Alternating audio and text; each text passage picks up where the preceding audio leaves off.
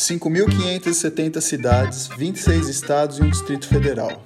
Essa é a formação do Estado brasileiro. Mas conhecer esses números não significa muita coisa se não soubermos o que está por trás dessa divisão e por que ela importa. Eu sou Maurício Mussi e esse podcast é resultado de uma parceria entre a Fundação Estudar e a Votorantim SA. Juntos, nós queremos fortalecer o senso da cidadania e a cultura democrática. Fazemos isso falando de cinco dimensões baseadas na pesquisa do Índice de Democracia Local de 2009, conduzida pelo Instituto Civis na cidade de São Paulo e apoiada pela Votorantim SA. Esses cinco pilares são cultura democrática, processo eleitoral, liberdades e direitos, participação política e funcionamento do governo local, que é o tema de hoje. Para o papo, eu conto com a presença do Rodolfo Fiore. O Rodolfo é cofundador da Gov, uma GovTech, ou seja, uma startup que se dedica a questões da esfera pública. A Gov fornece às administrações municipais de mais de 400 cidades brasileiras uma plataforma focada em melhorar a sua eficiência fiscal. O Rodolfo também é cofundador e membro do conselho do Brasil Forum UK, uma conferência anual que reúne palestrantes para discutir o contexto do país.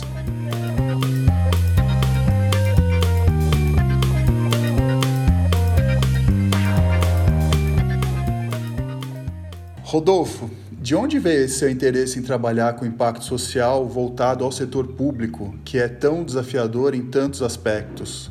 Você imaginava todos os desafios que você teria pela frente? Não imaginava, não, Maurício. É, mas antes a ideia veio de. aconteceu meio que natural. Eu é, até parte da minha vida segui uma carreira um pouco mais tradicional de, de me formei na universidade, entrei num programa de trainee é, depois fui crescendo dentro dessa organização, mas em determinado momento eu pensei em tentar é, ajudar o município é, que, eu, que eu nasci. Né?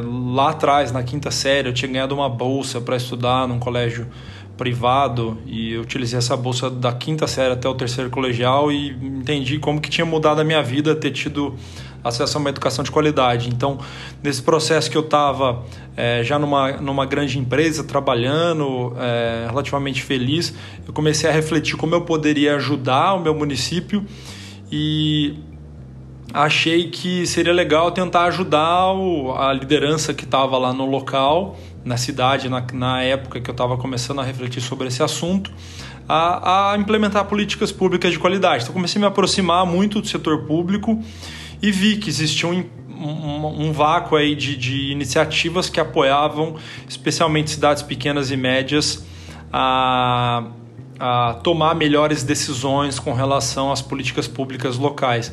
Então nasceu um pouco dessa minha vontade de, de um give back assim para o município que, que eu nasci, cresci que me proporcionou ter um acesso a uma educação de qualidade. É, e aí, enfim, aí, aí a história continua depois com, com a Gov especificamente, que acho que eu posso contar um pouco melhor. Mas nasceu dessa, dessa vontade. É, é isso que a gente quer saber. Como que foi esse processo de idealização da Gov? Foi. É, eu não. Antes eu achava que esses, esse negócio de empreender era uma coisa muito. Muito assim, você tem uma, uma ideia super especial, assim, e aí você sai e, e, vai implementando ela e dá super certo. Hoje eu vejo que é um pouco diferente. É, né, no meu caso especificamente, eu sentia que eu queria fazer alguma coisa, mas não sabia exatamente o que, não sabia nem se era empreender de fato. É, e aí eu comecei a me aproximar desse problema e meu caso foi bem foi bem particular porque eu estava querendo me engajar com gestão pública mas eu não sabia nada de gestão pública e aí eu li uma matéria na no, numa revista que falava do, na época, né, do Centro de Liderança Pública. E aí eu comecei a mandar vários e-mails lá para o Centro de Liderança Pública, pra, porque eu queria, de alguma forma, me aproximar deles, fazer alguma coisa, fazer um trabalho voluntário. Aí eu mandei vários e-mails, nunca ninguém me respondia, mas aí um dia a Luana Tavares, que está lá até hoje, respondeu e falou: Ah, então tá bom, você quer ajudar? É, é, de alguma forma, passa aqui um dia para a gente tomar um café. Só que eu morava lá em Recife, o centro de liderança pública era aqui em São Paulo. E aí eu tive que, enfim, caver uma agenda, vim para São Paulo e, e, tomei um café com a Luana Tavares e, poxa, eu, eu, não sabia nada de gestão pública, ela foi fantástica porque ela super me incentivou e falou, não, muito legal, essas suas ideias eram coisas meio que descabidas assim, mas ela me deu uma energia muito legal, né, sabia que eu estava aprendendo e aí, a partir daí, eu, eu comecei a fazer um trabalho voluntário no CLP. E fiquei um tempão fazendo trabalho voluntário no CLP. Eu morava lá em Recife e vinha para São Paulo de tempos em tempos para ajudar o CLP. Então, eu fui conhecendo o setor público, aí o CLP lançou uma pós-graduação, eu quis fazer essa pós-graduação, comecei a conhecer pessoas do setor, conhecer os problemas do setor. E a partir desse, dessa nova reflexão que eu estava tendo, como é que era o setor público, o que era, quais eram, os, quais eram os seus problemas, eu comecei a, a, a colocar de pé um pouco o que, seria uma ideia de, de atuação, onde eu poderia de fato ajudar. E aí depois eu, enfim, eu estava ainda na, nessa grande empresa, estava é, prestando processos para estudar fora e no meio desses processos eu decidi realmente que eu queria tentar empreender e fazer alguma coisa. Eu pedi demissão dessa empresa e fiquei instalado num, num município pequeno do interior de São Paulo, é, seis meses lá é, internado, validando um pouco todo o processo de descoberta mais na prática, né? Se aqueles problemas que eu imaginava que existiam, eles de fato existiam na administração pública. E foi bem legal. Aí eu consegui entender com mais profundidade os problemas e vi que a ideia que eu estava tendo é, é, é, fazia sentido de fato. Assim, eu, não, eu não tinha noção da dificuldade que era colocar aquilo que eu estava querendo de pé, mas, mas eu consegui ter um contorno bem legal do tipo de problema que eu queria resolver. E aí eu fui fazer mestrado fora e na minha volta eu já me dediquei integralmente ao que eu faço hoje, né, que é empreender na Gov. E na prática, como que você descreve o trabalho da Gov? É, a Gov é uma, é uma plataforma de auxílio à tomada de decisão de gestores públicos. Né? Esse é o resumo, é o nosso slogan. É, basicamente é o seguinte, né? Gestores públicos têm que lidar com uma complexidade muito grande. Uma, uma cidade é, ela, é, ela é muito complexa para ser administrada. É, você pega aí as menores cidades no Brasil, elas têm orçamentos de 10 milhões, 15 milhões de reais. Então, poxa, imagina você administrar um orçamento desse. Não é uma coisa fácil, especialmente que você está lidando com problemas de alta complexidade, né? Como educar pessoas, como cuidar da saúde das pessoas. E então, por um lado, existe um cenário de muita complexidade, né, de implementar a política pública e tomar decisões. E por outro lado, a gente ainda é um país que a gente fala com baixas capacidades institucionais na ponta. O Brasil é um país com 5.570 municípios. Esses municípios estão distribuídos é, em todas as regiões de um país continental, é, muita gente com dificuldade de formação. E aí que você acaba vendo essa dificuldade administrativa, de formação, de leis que não são tão legais sendo refletidas na administração pública. E então assim, ao mesmo tempo que você tem uma complexidade grande do ponto de vista de necessidade, você não tem os melhores quadros, as melhores leis, é, a melhor tecnologia para tomar a decisão. Então, a Gov, o que, que a gente faz? A gente é, usa a tecnologia para ficar entendendo como é que os dados municipais estão se comportando, é, qualidade de política pública, processos e orientando para o gestor onde ele tem problema é, e, e, como que ele pode resolver. Né? A gente não somente aponta o problema, mas a gente já dá várias opções para o gestor público poder é, resolver aquele problema que ele encontra. Então, vou te dar um exemplo bem simples. Muito município não consegue calcular a inadimplência de IPTU. É, não sabe qual é a inadimplência, se é alta, se é baixa. Então a gente, via nossa plataforma, a gente monitora a quantidade de boletos que foram emitidos, boletos que foram pagos e fica indicando para o gestor quando a inadimplência dele está alta ou está baixa. Quando ela está alta, a gente já sugere, ó, você pode fazer essas X ações aqui para reduzir a sua inadimplência e a gente apoia ele a resolver, a implementar essas X ações. Então a gente vai da identificação até a resolução de problemas é, é, no, nos municípios. E hoje bem focado em problemas de ordem financeira. Tá? E é isso que vocês chamam de eficiência fiscal. Então, para você, qual que é esse conceito de eficiência fiscal? É bem, é bem difícil né, essa definição de eficiência no município. Mas o que a gente olha é, é, é basicamente como é que o governo consegue fazer é, melhor ou fazer a mesma coisa que ele está fazendo com menos recursos financeiros. É, então a gente tem, a olhar, lógico que existem exceções a essa regra, existem situações, especialmente quando a gente olha de eficiência no gasto da saúde, da educação, que a gente tem que olhar com um pouco mais de profundidade, mas via de regra é isso, né? A gente tentar fazer que o governo continue fazendo a mesma política pública ou melhor aquela política pública com menos recurso ou a mesma quantidade. É, então, e hoje, né, é um, é um tema, assim, o tema fiscal, e aí é, é, é, um tema que não é nada sexy, né, Maurício? É, você normalmente vê organizações fazendo investimento social privado, investindo em educação, em saúde, em cultura, esportes.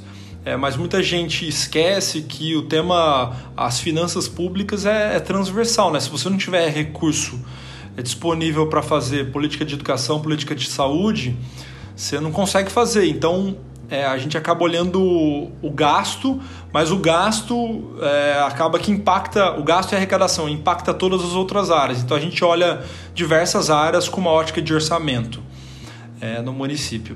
Sem dúvida, é um trabalho fantástico e com certeza isso ajuda muito o, o gestor público lá na ponta, né?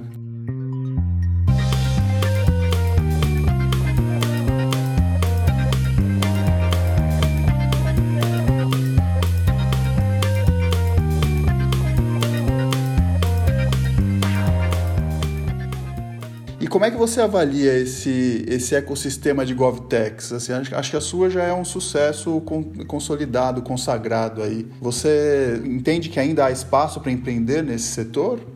É, bastante, né, Maurício. A gente está... Você pega o Brasil, que é um país continental, que é uma federação descentralizada, né, assim a gente tem estados e muitas cidades, e pega os Estados Unidos, que é uma federação parecida com a nossa, esse mercado de GovTechs ele é assustadoramente maior. É, você ter uma ideia, assim, o Brasil gasta no nível estadual e municipal com tecnologia base 2018, assim, mais ou menos 25 é, bilhões de reais. Os Estados Unidos estão gastando a um dólar de 4 reais, aí 450, 470 bilhões de reais. Então, é, a tecnologia ainda não chegou nos governos municipais brasileiros da forma que ela chegou em qualquer outro setor da atividade econômica. Né? Muitos municípios ainda estão no, no papel, né? É, processos, processos fora do, do mundo digital. Então, assim, tem muita oportunidade, muita oportunidade.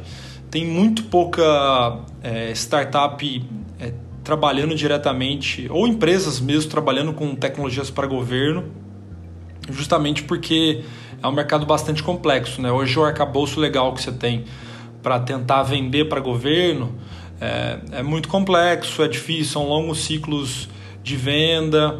Então isso desencoraja muito novos entrantes, especialmente entrantes pequenos, né, que tem uma pressão de fluxo de caixa ali meio que mensal. Não dá para um, uma empresa muito pequena aguentar um ciclo de vendas de três, quatro meses. Então é, é, tem muita oportunidade, dá para entrar muita gente ainda. É, sem sombra de dúvidas. Mas a gente está vendo esse mercado mudar, né? Acho que de quando a gente começou para cá, já apareceu muita coisa. É, a gente começou lá no final de 2016, começou mesmo, né? Foi quando eu voltei, voltei do mestrado. Já tem muita organização tentando fazer, tem instituições importantes, é, como por exemplo a Fundação Brava, o Instituto Arapiaú, é, tentando fomentar o ecossistema de empresas é, que vendem tecnologia barra inovação para governos, então tem muita oportunidade. Agora, para deslanchar mesmo, eu sou um pouco cético. Eu acho que a gente tem que ter uma mudança é, do ponto de vista é, é legal de como vender para governos, acho que precisa facilitar um pouco. E aí tem algumas iniciativas nesse sentido, né? Que é o marco legal das startups, que tem um capítulo de compras públicas que está que tá acontecendo, e tem o, a, a revisão da nova lei de compras públicas que tá, foi votada na Câmara, agora está no Senado. E se ela for aprovada, existem alguns aspectos ali que, que podem melhorar a vida da, das startups. Enfim, está aparecendo coisa, ainda muito tímido, mas esse mercado está virando. E assim, eu sou, do ponto de vista de, de cenários, eu acho que a, a pandemia impactou positivamente essa transformação de governos. A gente precisa ver o desdobramento disso, mas eu acho que esse cenário vai, de GovTechs é, vai, vai ser é, positivamente impactado. É, esse ponto, esse ponto é interessante, né? Você imagina que essa situação de pandemia vai abrir mais espaço para inovação no poder público? Porque imagino que inovação no poder público também seja um, uma questão que limita, né? Tanto quanto essa questão técnica de compras públicas que você comentou, mas o espaço para inovação, é, historicamente, é muito, muito curto. É, você imagina que a pandemia vai abrir um pouco mais isso? Eu acho, acho que no médio prazo, assim, já tem impactos no curto prazo, mas no médio prazo eles vão ser mais profundos. É, vou te dar um exemplo, assim, era muito difícil você colocar vários prefeitos para fazer uma videoconferência. Hoje em dia isso é, é normal, né? Você tem várias prefeitas e prefeitos aí entrando em videoconferências, participando.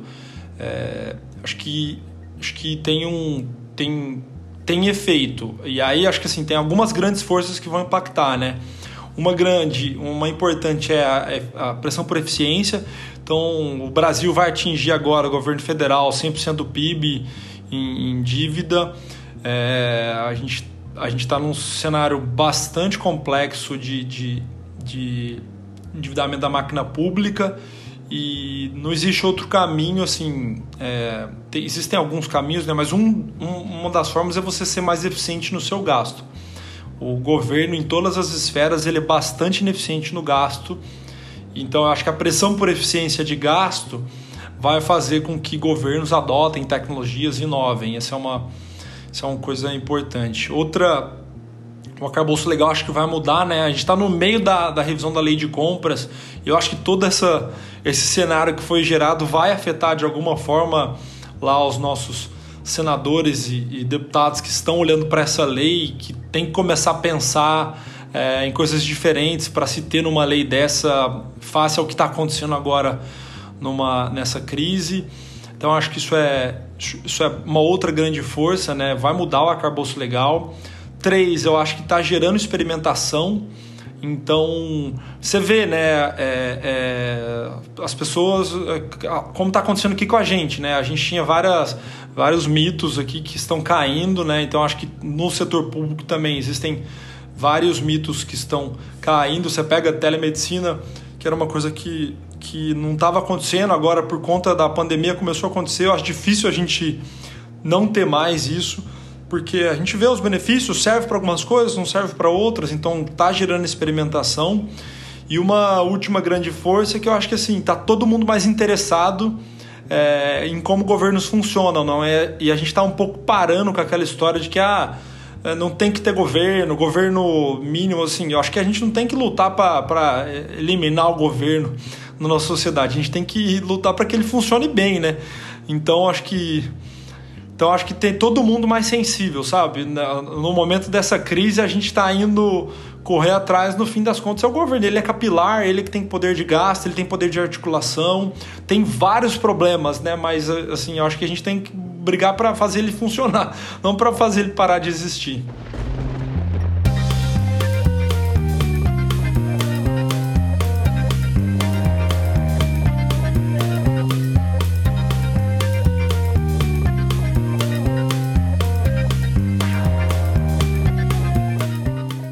Rodolfo, a GOV é focada nas gestões municipais, como você mencionou, que são os governos locais, os entes administrativos, entre aspas, menores do nosso Estado brasileiro. Por que esses entes existem?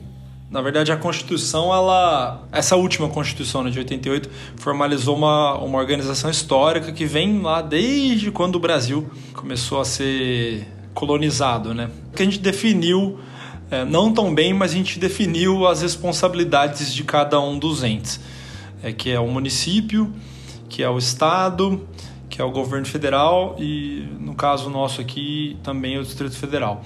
Então, assim, a história um pouco disso é, o Brasil é uma, é uma federação, é um país bastante é, grande, tem, tem diversidades regionais, tamanho continental, então, essa é uma organização administrativa que de certa forma foi construída para dar conta é, dessas complexidades regionais, levar o poder é, fiscal e a capacidade de tomada de decisão para as regiões.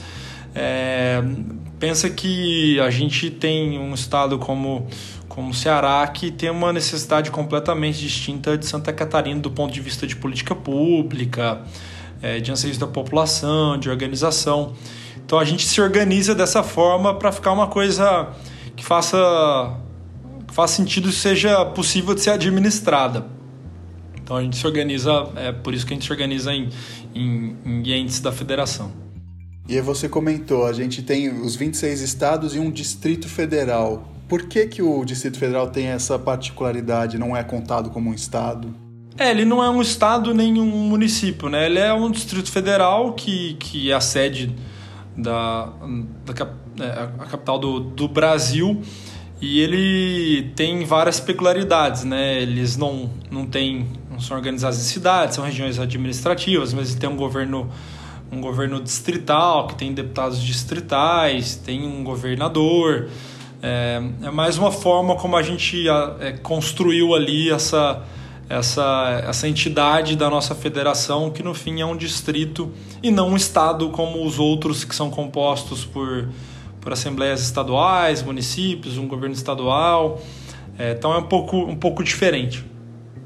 Interessante. E aí você comentou então que o objetivo dessa descentralização, é, descentralização é justamente a, é, aumentar a capacidade, é uma organização administrativa para aumentar a capacidade de, de resposta atendendo essa diversidade regional, né? Só um, um comentário para elucidar, fazer um contraponto. Por exemplo, você vai para um país como a Inglaterra, por exemplo, ela é um país super pequeno, que, que bastante centralizado do ponto de vista fiscal e tomada de decisão. Então, por exemplo, você pega é, a, a, os governos locais lá na Inglaterra, normalmente são responsáveis por coleta de lixo, todas as decisões do país, das localidades ou, ou da, da do, do governo federal, elas são tomadas no nível federal, né, as principais decisões. É, poucas são regiões que têm alguma, ou a localidade que tem alguma autonomia para tomar algum tipo de decisão, porque é muito pequeno, é um governo centralizado do ponto de vista fiscal e tomada de decisão. No Brasil isso é muito complicado, né? A gente vem descentralizando recursos da União para os municípios desde a, desde a Constituição de 88, é, justamente porque, assim, imagina o, o tamanho, o tanto de gente, ó, a diferença de complexidade, de é, a diversidade de regiões, a gente precisa ter pessoas na ponta que conheçam das, da, da, da, das realidades e tomem melhores decisões. Tem na teoria, na verdade, várias pessoas que falam que isso não é bom. É, é, tem, mesmo em países grandes como nós, tem pessoas que falam que isso é bom. Eu sou da turma que acredita que é bom se descentralizar, justamente para você conseguir administrar melhor, só que você tem que prestar muita atenção, porque tem regiões que não têm capacidades é, institucionais sólidas e aí não tendo, né, a hora que você descentraliza poder de decisão e, e, e, capacidade fiscal, pode ser que as, que as pessoas não tomem as melhores decisões. Mas eu acho que é bom sim descentralizar. E nessa linha de descentralização, fica muito claro que as atribuições são muito diferentes a depender do nível é, da federação. Como que isso funciona? Como que é determinado isso? Isso foi determinado lá na Constituição e aí por, por vários motivos, né? E, e, tivemos vários tipos de como sociedade discutimos muito sobre o que, que ficaria com, com quem a gente vem fazendo mudanças, né? Historicamente, mas no Brasil é, a gente tem cada ente é responsável por um por um tipo de serviço específico, por um tipo de política, é, política pública específica. Então, por exemplo, educação infantil é, que é creche, pré-escola, ela é de responsabilidade do município. Então, a administração municipal que tem que prover esse tipo de serviço à população. Ensino fundamental, anos iniciais, tem estados que, que ainda ficando na educação, né, tem estados que isso é municipal, tem estados que isso é estadual. Ensino médio é estadual. É, então, tem segurança, é uma atribuição estadual. É, a atenção básica da saúde é uma atribuição municipal. A atenção de alta complexidade na saúde varia entre as esferas de governo. Então, a gente tem, a gente tem no Brasil um, a Constituição é, e alguns outros documentos acessórios que falam qual é a responsabilidade de, de cada ente da federação. Isso é uma coisa muito importante, porque é, a gente vê, né, Maurício, que a, o cidadão, via de regra, não sabe exatamente quem é responsável por o que, né? Então a gente cria essas várias distorções de, de, de gente reclamando é, é, é, com um governo específico sobre a coisa errada, né? E assim, não dá nem para falar que o cidadão tem culpa, né? Porque a gente, como sociedade, não organizou e não forma o cidadão é, para conhecer isso. Né? A gente, sabe, na escola, a gente, todo mundo aqui estudou é, ou escola pública ou algum colégio privado e a gente sei lá, alguma exceção só teve alguma formação com relação a, ao que como é que isso tudo funciona, né? Eu, por exemplo, não tinha ideia, não tive na escola, em nenhuma outra esfera, nem na faculdade, qual que era a responsabilidade de cada um, né? A gente é bem analfabeto com relação a como que o país funciona. Isso é um problema bem grande. Você tem toda a razão. A gente, é, a Votorantim patrocinou no ano passado o, o Índice de Democracia Local aqui na cidade de São Paulo, que é uma, uma pesquisa feita pelo Instituto Cives e que mede a, a, a cultura da saúde democrática aqui na cidade de São Paulo. Né? Uma super pesquisa. É, foram entrevistados 2.500 eleitores aqui de São Paulo. E uma das notas mais assustadoras é justamente essa que você menciona aí, da, da, da dimensão cognitiva que eles chamam, que é o, o, justamente o conhecimento político das pessoas. Foi a nota mais baixa de toda a pesquisa.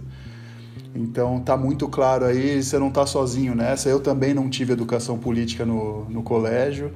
E para a gente entender uma estrutura federativa dessa do nosso país, cada, cada atribuição de cada um dos entes realmente é, precisa ter educação política. É, e assim, é, isso impacta a nossa vida diretamente, assim, é, todos os dias, é como se a gente é, tivesse pegando o nosso dinheiro é, e dando para alguma organização administrar e a gente nem sabe o que, que essa organização realmente tem de responsabilidade, né? o que, que ela tem que fazer, o que, que ela não tem que fazer. Então é uma coisa é, gravíssima assim. Hoje eu tendo a, a, acreditar muito que a gente só vai conseguir ter boas lideranças, a gente só vai conseguir ter discussões de qualidade, políticas públicas sérias, é, se a gente conseguir é, de fato avançar nesse tema como sociedade, né? Senão a gente sempre vai ficar dependendo de um herói chegar lá no governo e tentar fazer alguma coisa, sabe? Co... É, porque a gente como sociedade não está organizado nem para pedir aquilo que a gente quer, né?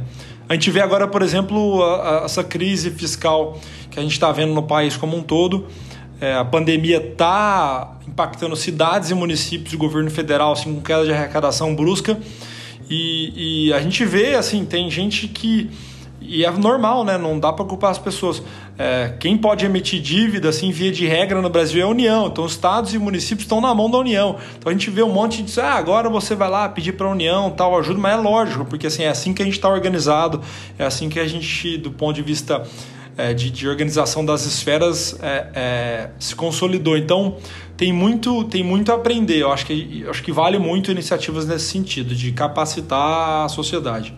Sem dúvida. Lá na, na Votorantim a gente está com uma, uma causa em prol da cidadania que, em que a gente caminha exatamente nesse sentido, de, de instrumentalizar e dar ferramentas para o cidadão conhecer melhor o sistema, fazer melhores escolhas, escolhas mais conscientes. Eu concordo totalmente com a sua colocação.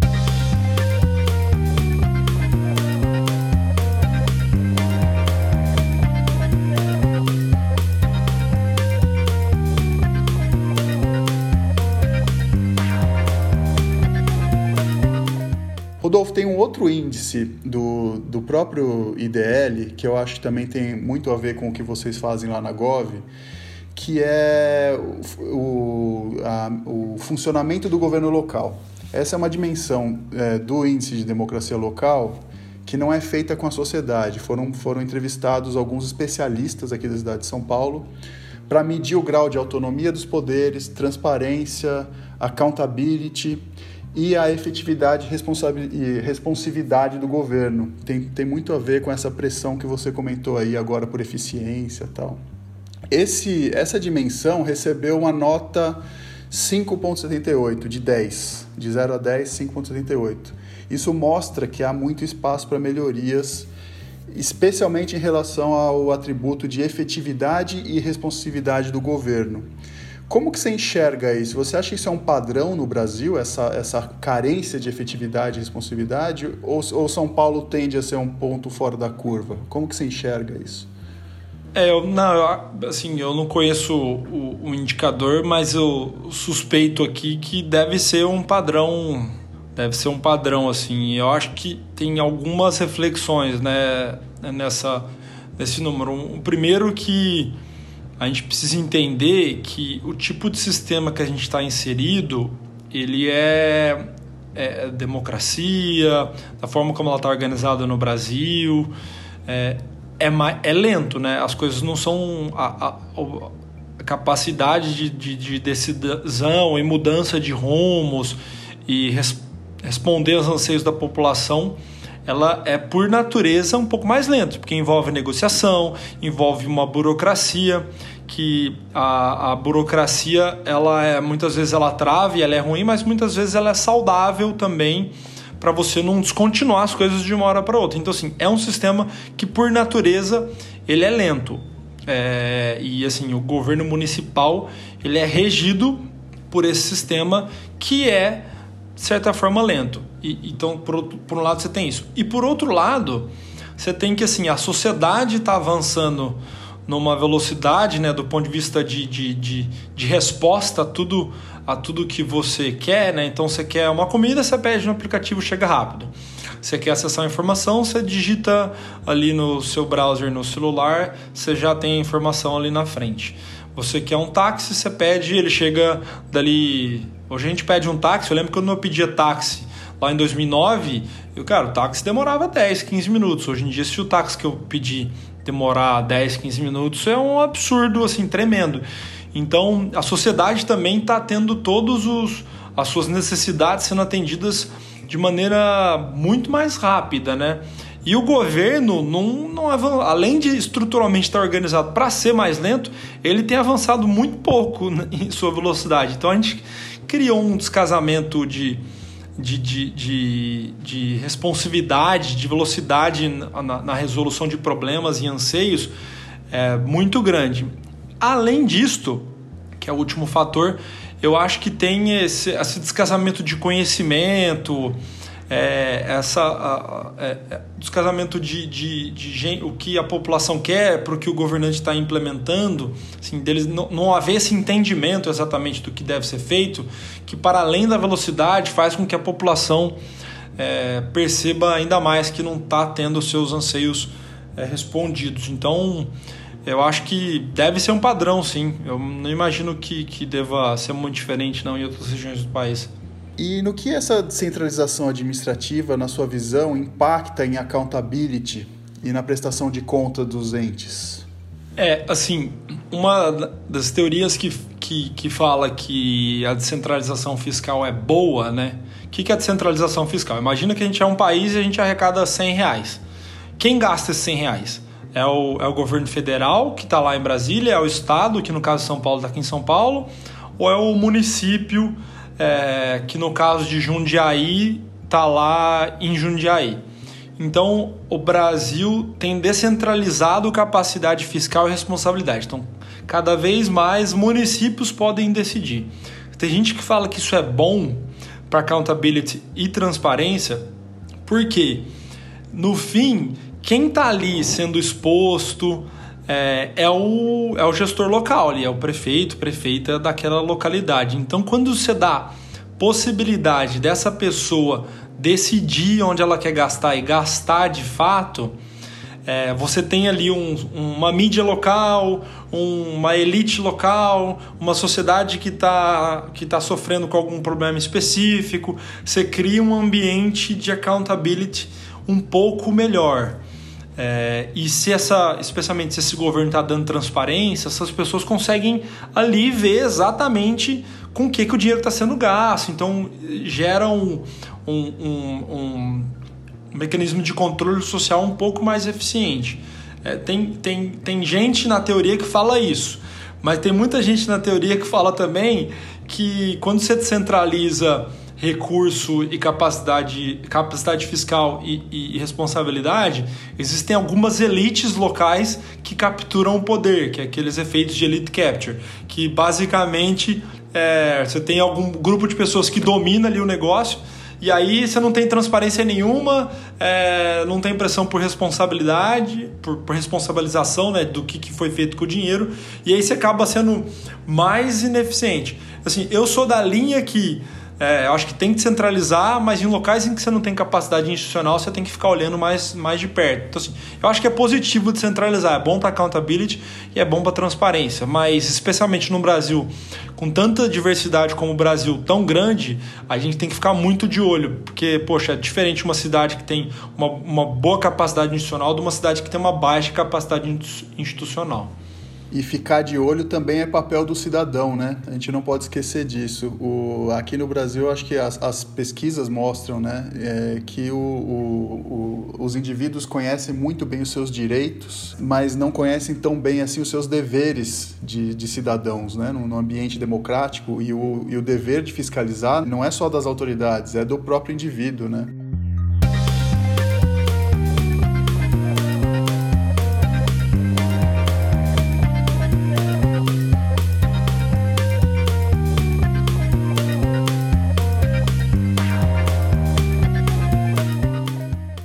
Entrando um pouco nessa questão do, dos cidadãos agora. Já passamos um pouco pelo papel do cidadão, pelo desconhecimento político. Um dos principais benefícios é, de entender sobre o assunto das atribuições e, e, do, e de, do que cabe a cada esfera é justamente o cidadão poder exercer melhor esse papel dele de, de fiscal. Em que pé que você acha que a gente está no Brasil hoje em dia em relação a essa, a essa cobrança e essa fiscalização do cidadão?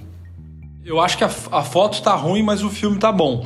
Eu acho que assim, a gente ainda tem muito, assim, a hora que você vê, cara, que tipo de coisa que a gente tá discutindo hoje, é, tem profundidade, não tem, a gente sabe o que cada o que cada o que cada esfera é responsável. Eu acho que assim, não, a gente ainda tem muito para aprender. É, no entanto, eu acho que é, de, de 2013 para cá, né, quando a gente começa a ver as manifestações, é, aqui na Paulista, é, da, cidadão, da, da, sociedade se engajando. Aqui não estou nem falando que estava se engajando por bem ou por mal, mas estava se engajando.